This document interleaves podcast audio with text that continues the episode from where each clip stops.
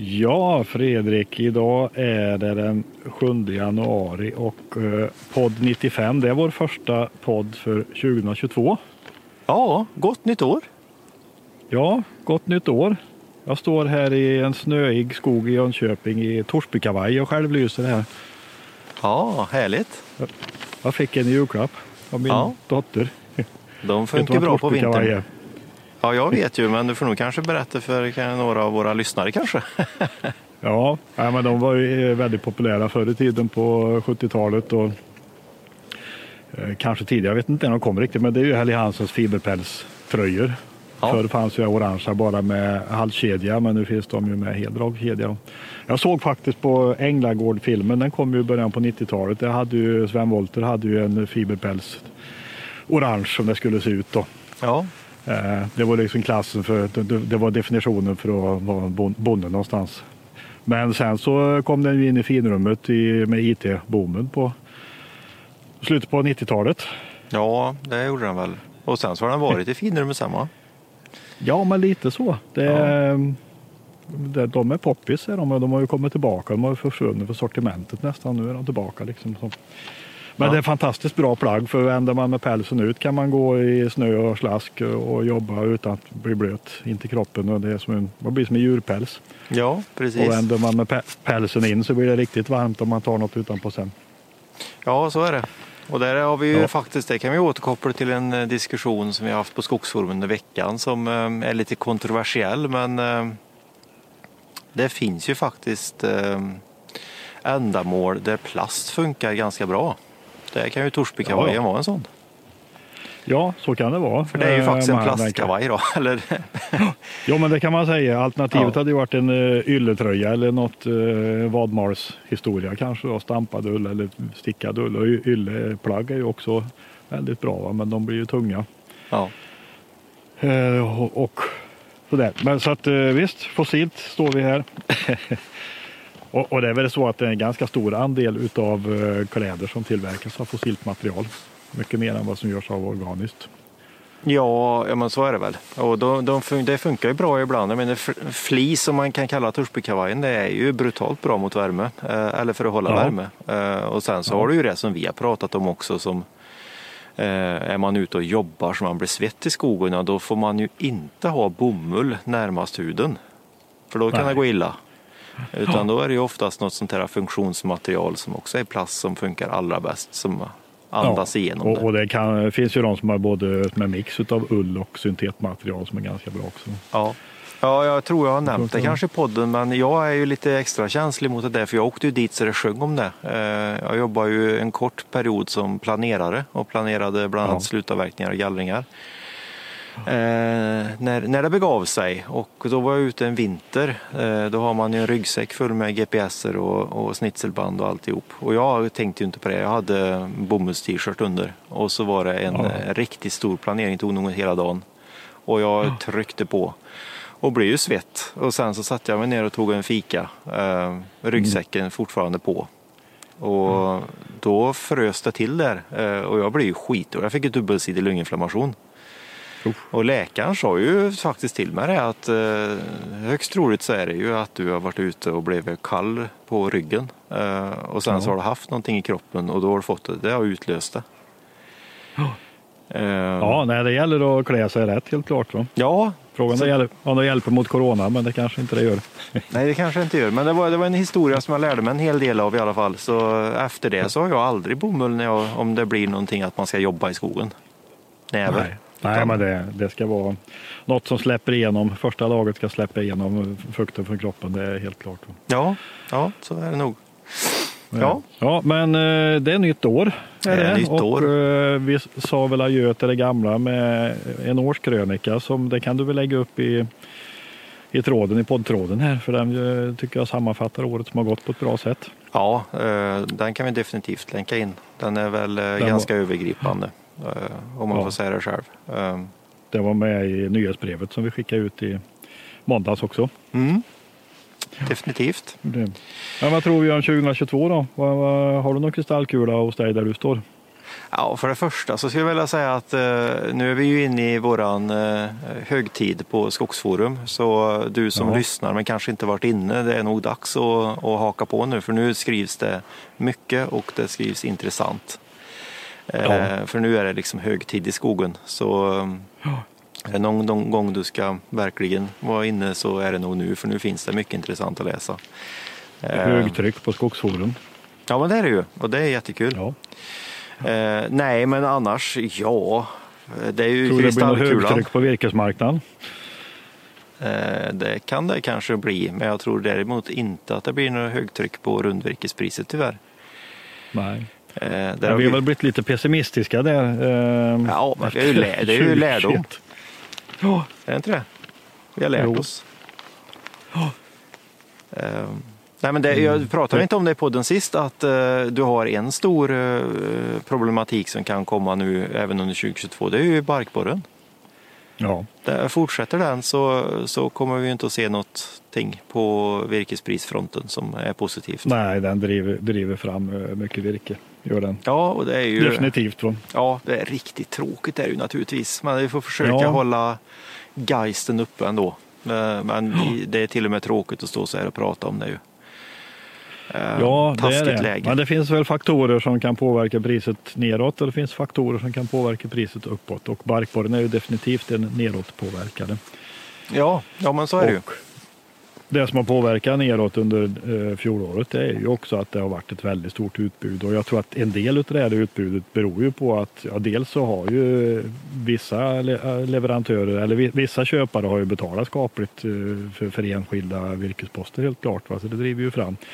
Men jag tror också att det har pratats väldigt mycket om att virkespriserna är så höga och trävarupriserna är så höga och det är rekordpriser. Och, och det där liksom förmedlats ut via alla rådgivare någonstans att passa på att avverka nu när priserna är höga. Ja. Eh, Och så har man liksom inte tänkt på att det är inte timmerpriset som är högt i första hand utan det är trävarupriserna då. Ja, ja, jag tror precis. det blir en psykologisk effekt i det som har drivit fram mycket virke och den kan ju bli tvärsom nu 2022 om, om man säger att ja, nu går timmer, trävarupriserna går ner och det är sämre tider och det ja, sådär.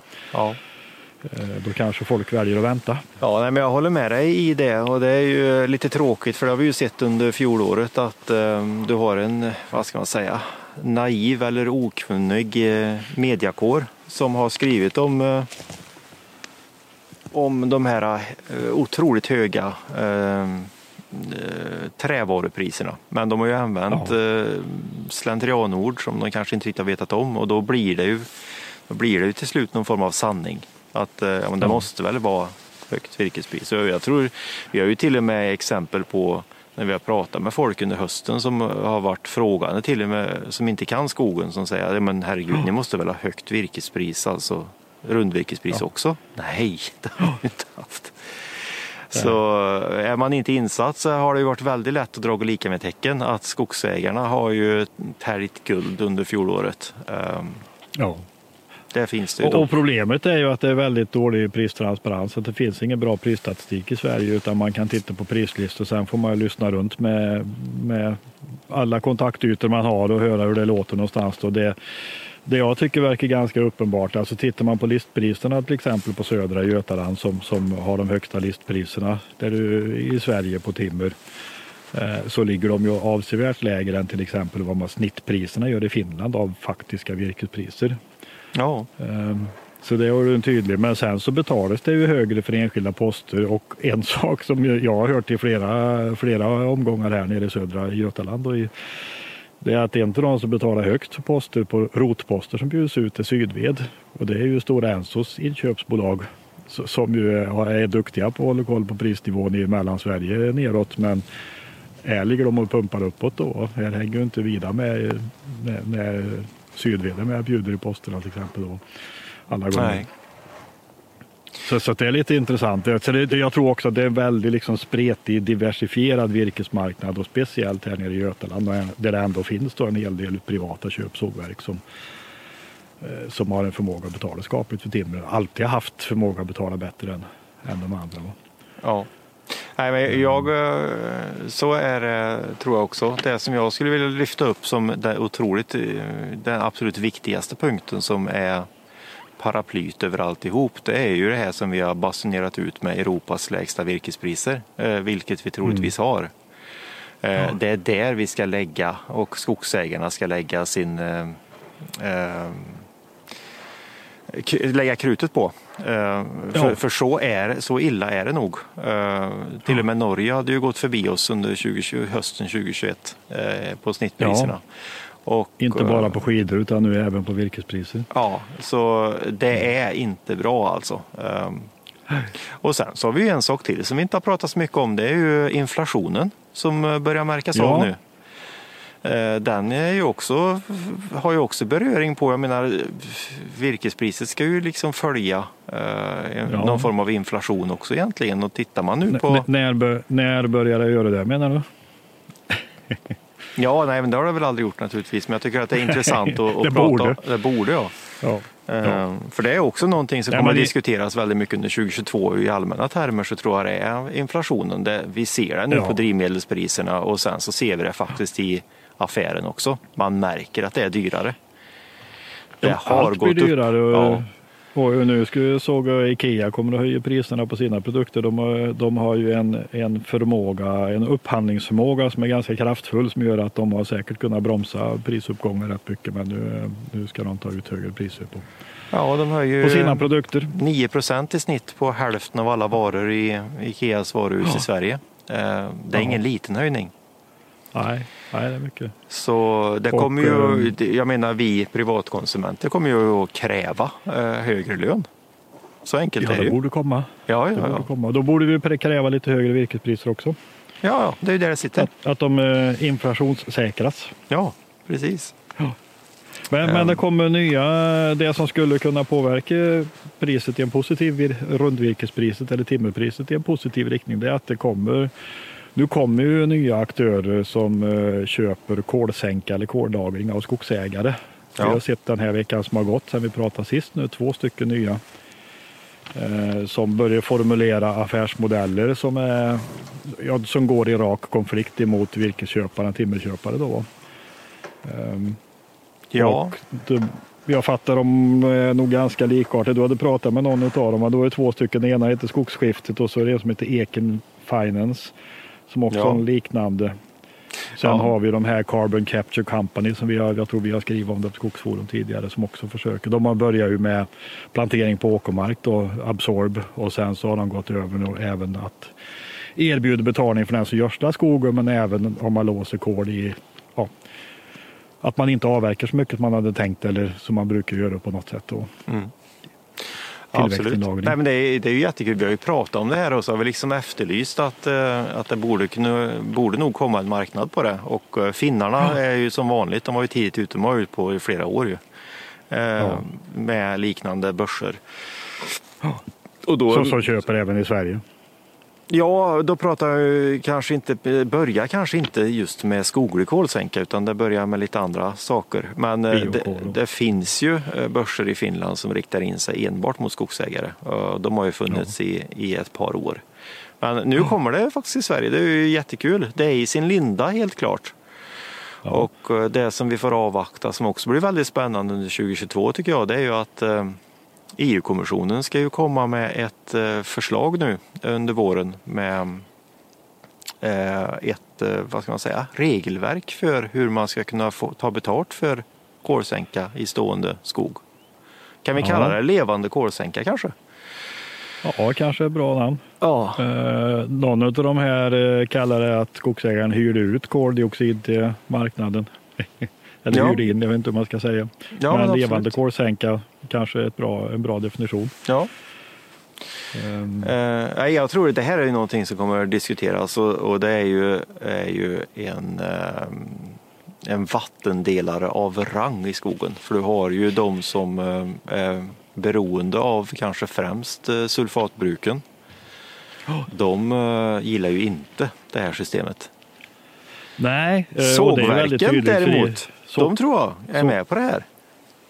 De borde kunna vara faktiskt för att Ja. det, det kommer ju, om, de här modellerna som jag tittar på nu, alltså de, de innebär i princip att du, du tar din avverkningsanmälan och så, tar du, så omsätter du den till ett kolsänkeprojekt istället. Jag avverkningsanmält tre hektar slutavverkning här.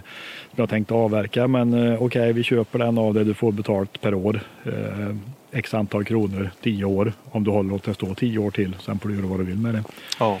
Eh, och, det är ju ett sätt att skjuta fram. Man, och man har ju fortfarande tillväxt kvar. Man har fortfarande virket kvar. Man kan avverka efter tio år men man har lagrat mer kol. Mm. Eh, I det lilla perspektivet i alla fall. Och I det stora perspektivet så förutsätter det att inte skogen avverkas någon annanstans. För då, då blir det kanske ingen st större skillnad på nettonivå. Men eh, det där får väl marknaden utvisa vart det tar vägen. Då. Ja, ja. Det är de argument som kommer framföras av industrin. Att det här är bara greenwash. Liksom. Ja. ja. Så. Men du tittar lite på det här med med, eh, ja, kan man säga, kopplat till taxonomin, lite det här med, med argumentationen kring eh, eh, EU-inflytandet eh, och annat här. Jag vet att du, vi ska inte avslöja för mycket, men jag vet att du jobbar på en, en text som är rätt intressant. Ja, eh, absolut. Det är väl tanken att den ska komma ut ganska snart. Som har lite, lite spets emot sulfatsidan kanske. Ja, nej, men det, det, är väl dit det kokar ner om man ska vara lite rolig. Eh, ja. eh, så. Eh, nej men absolut, det, och det kommer nog vara en hel del under året skulle jag tro. Ja. och det, ja, men allting kopplas ihop på något, på något sätt. Och jag tror att sett ur en skogsägares synvinkel så tror jag att det här med sälja kolsänka det, det är ju någonting som kommer och det är ostoppbart. Och ja. jag kan ju, jag måste ställa motfrågan till industrin som är och i viss mån politikerna eh, på mitten och på högerkanten verkar ju vara extremt mycket emot det här också. Ja. Eh, det är säkert kanske rakt över, det vet jag inte. Det kanske är på vänstersidan också. Jag låter det vara osagt. Men eh, politikerna gillar det ju inte. Så, så kan man säga det, sammanfatta det som. Det. Men de har ju köpt industrins argumentation ganska mycket rakt av tycker jag. Ja, men då är det ganska intressant att väva in eh, EU1, alltså utsläppshandeln. Mm där skogsindustrin idag hanterar miljarders miljarders i, i utsläppsrätter. Ja. Som kan säljas till sådana som släpper ut fossilt. Ja. Vad är inte det då? Det är intressant. Är inte det också ja. greenwash då? Det kanske man kan säga. Det är i alla fall handel med koldioxid. Ja, vi har också spekulerat i om att, eh, ja precis, vi har ju också spekulerat i det här hur länge dröjer det innan skogsbolagens egna skogsinnehav kommer att jobbas med för ersättning för kolsänka i olika fall. Ja. Det, det kanske kommer under 2022. Det kan kanske vi... lite tidigt men eh, nej men det kan nog hända mycket. Jag tror definitivt mm. det. Och sen så jag tror det kan komma sådana disruptiva saker om man kan använda det ordet. Eh, jag kan kasta upp två saker som eh, det kan vara helt bananas men eh, det kan vara intressant ändå. Men det kan ju vara så att sågverk primärt köper skog, en säg två hektar slutavverkning ja. på tio år. Och de ja. avverkar det först år tio och så säljer de ja. med kolsänkan under tio år. Ja. Det är de som tar hand om affären och skogsägaren förhoppningsvis får med en del av detta. Ja. Detsamma kan gälla på gallringen. Men att man, ja. att man skippar gallringen.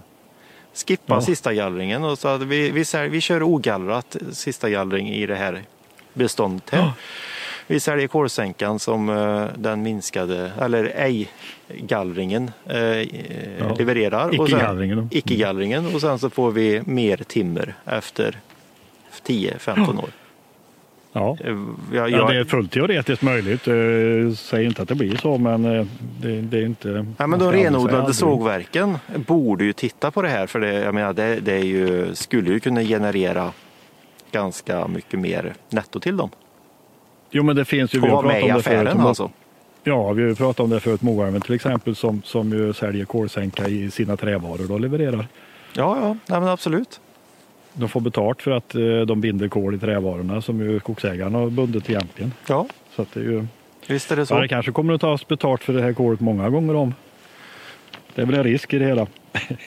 ja, eh, men jag tror inte det är därför som EU eh, e tycker att det är så pass viktigt. Jag menar, vi har ju den här jo. artikeln. Jag, jag intervjuade ju EU-kommissionen i fjol och fick ganska bra svar från dem tycker jag med att det här var liksom seriösa grejer som de verkligen har tänkt igenom.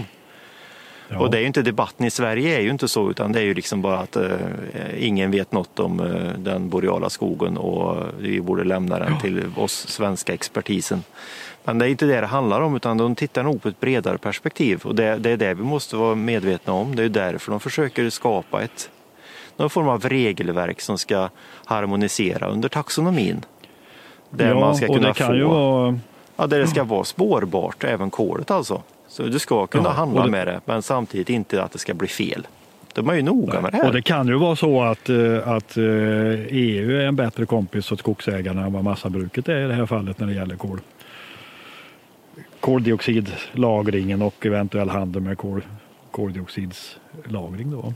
Ja, det, absolut, det tror jag. Eh, eller ja, det återstår väl att se helt enkelt. Men eh, mm. vi kommer ju att lusläsa det förslaget när det kommer. Eh, och ja. kommer att dissa det om det kommer massa dumheter i det naturligtvis. Men eh, eh, det vi vet om hittills så, så ser det väl ändå rimligt ut om vi säger så då. Ja, Eh, det gör det kanske. Du har bättre koll på det än vad jag har. Det som har fått mycket uppmärksamhet nu det är det här med att eh, naturgasen under en övergångsperiod och att kärnkraften ska eh, ingå i taxonomin som, som eh, gynnade. Ja. Eh, till exempel då och det, det har ju blivit mycket, mycket negativt om det. Att man tycker att det är totalt hål i huvudet och låter fossilt som naturgasen är och att det får vara med. Ja, ja, men där har det varit lätt att bli populist om man inte har läst. Ja. Eh, och så säger man att skogen får inte bioenergi för skogen är inte godkänd men naturgasen är minsann godkänd då. Ja. Nej, jag tror jag gjorde en, en, eh, en grej om det på Skogsforum va? Ja, du kan väl lägga upp den tråden på, i podden. Ja, Nej, men jag tycker det är också ganska viktigt. Det gäller liksom att, att prata rätt saker. För, mm. för läste man eh, förslaget som kom så var det ju faktiskt så att, att de, eh, det de facto är så att även om naturgas är fossilt eh, så är det bättre än kol. Mm. Eh, och under en övergångsperiod då så är det bättre att de som kan få bra investeringsmöjligheter för att investera i naturgasenergi att de då gör det istället för att de under 15 år fortsätter med den samla kolgruvan. Ja. Ja, det blir bättre. Alltså inte bra, det men det blir bättre. En pragmatisk, en pragmatisk lösning. Sen kommer säkert finns många andra argument för att sluta med naturgasen också och inte minst för att slippa ha Putin som vrider om kranen när, när det passar. Ja, men sen, sen så är en viktig sak som de skrev med som ett, ett krav för om du skulle kunna få om du skulle kunna klassa din naturgasinvestering som grön då i, enligt taxonomin. Mm det var ju mm. faktiskt att efter 2035 så måste den gå över och kunna eldas på biogas. Kan man inte ja. verifiera det så får man inte det godkännandet. Nej. Så ändå, jag tycker att läser man, läser man det som står så kan man ju ändå förstå det. Um, Ja, tittar du på kärnkraften så är det ju en sån relativt kort tidshorisont. Så jag är rätt tveksam till att det kommer att bli en uppsjö av eh, kärnkraftsinvesteringar tack vare det här. För att det är, det är så pass kapitalkrävande idag så att de som ska ställa upp med det vill nog se längre tidshorisonter misstänker jag. Ja, det, jag misstänker det också. Sen så får vi väl se eh, vad, ja. vad det blir av det. Men eh, det har ju inte varit kärnkraften som har varit något problem i debatten tror jag. Eh, som har varit, utan de som har tyckt det här varit en jättedålig idé, det är väl de som är kärnkraftspåhejare här i Sverige oftast. Då blir det svårt att, dissa kärnkraften på ett annat håll. Liksom. Ja. Så. Ja, nej men det... Men jag, jag tjuvläste lite din text. Där. Jag tyckte jag för, fall, föll för en ganska intressant paradox någonstans. Vi tittar på, vi är tillbaka och kanske pratar hur massabruken, massaindustrin ser på, på um, regleringar och EU-inflytande och annat. Och det, det, är just det här med äganderätten är ju rätt intressant faktiskt. Det får du utveckla tycker jag. Ja, du tycker det? Jo, men, ja, men det, det, kan man ja, försöka jag... göra. Nej, men det, det blir ju, man, man, får ju, man får ju läsa vad som de facto står. Ehm, så ja. jag hade med en, en, en liten grej i den kommande texten om eh, definitionen för äganderätt. Och den kan jag ju dra eh, i podden här i alla fall.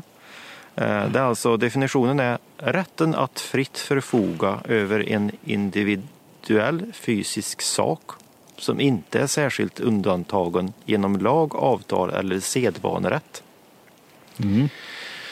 Eh, Där har du äganderätten i sin eh, eh, definition. Och det som är lite Ja. intressant då det är ju att, att eh, de som idag påhejar en ökad eh, äganderätt de trycker ju De egentligen som på... hävdar att äganderätten är dålig och att man Ja, måste precis. förbättra äganderätten för skogsägaren. Ja, det var nog dåligt formulerat av mig. Men eh, de som i alla fall vill ha en stärkt äganderätt. Ja, De försöker alltså stärka äganderätten på det enda stället där det inte går. Där det är lagstiftat Ja. om annat. För det, det Via står... artskydd och annat.